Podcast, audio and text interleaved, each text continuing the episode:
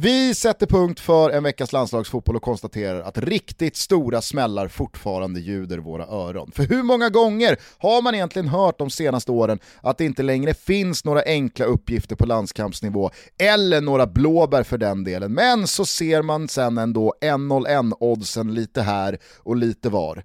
Nordmakedonien slog självaste Tyskland och man gjorde det fair and square på bortaplan. Evigt unge Goran Pandev, E M-playoff-hjälte i höstas, gjorde ett noll innan målmaskinen Ilkay Gundogan kvitterade på straff. Men Napolis eh, Elif Elmas gjorde ett två i åttiofemte minuten och scenerna som utspelade sig på slutsignal var precis vad detta kvalspel behövde. Mirakel kanske trots allt finns. Drömmar går att nå och med elva man redo dö för tröjan kan berg försättas. Kolla bara på Armenien. Vad har man på dem rent fotbollsmässigt förutom Henrik Mkhitaryan? Det är inte mycket, förutom att den gamla spanska klasstränaren Caparrós numera rattar bygget och som han styr. Nio, ni hörde rätt, nio raka utan förlust för Armenien nu. Avancemang till B-divisionen i Nations League och nu alltså efter tre två mot Rumänien igår. Tre raka segrar i V M-kvalet i en på förhand tuff grupp, innehållandes bland annat då tysken. Övriga fullpottare efter tre spelade matcher är Italien, England och Danmark. Det bär såklart emot att erkänna, men Kasper Hjulmands landslag ser otäckt harmoniska ut. Varför vill jag så nödvändigtvis få in dansk, danskt uttal på Kasper Hjulmand? Nu fick det bli så i alla fall. Eh, de ser i alla fall otäckt harmoniska ut. Målen bara rasar in, inte ett insläppt än så länge och man vet att bägaren nu bara rinner över av självförtroende och dansk arrogans.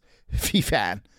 Men att det bara är fyra lag som står på nio poäng säger ganska mycket. Spanien har fått slita hund. Frankrike, Holland, Portugal och Kroatien lika så. Och länder som Polen, Bosnien och Irland kan mer eller mindre redan vinka V M-ajöken.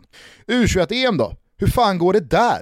Ja, hörrni ni, i tidernas mest bortglömda, undangömda och märkliga turnering har nu fyra kvartsfinaler utkristalliserat sig efter ett intensivt gruppspel med osedvanligt många röda kort. Holland-Frankrike, Spanien-Kroatien, Portugal-Italien och Tyskland-Danmark. Japp, även här har dansken excellerat senaste veckan. Hud, gås, tecken, fråga, svar, kolon, nej. När matcherna spelas? Äh, men månadsskiftet maj-juni då. Det är bara att ta av sig hatten för den ungersk-slovenska organisationen som tillsammans med UEFA gett sig ut i en jitterbug som ingen förstår sig på eller kan haka på i. Men, men.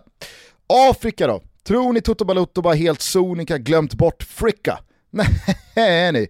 Kvalet till AFCON, alltså afrikanska mästerskapen, är avgjort och förutom en hel del usual suspects så måste man ju bara älska att Kap Verde och Fouad Bachirous Komorerna löste varsina platser till turneringen.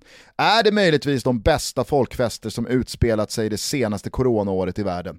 Någonting i mig både hoppas och tror det.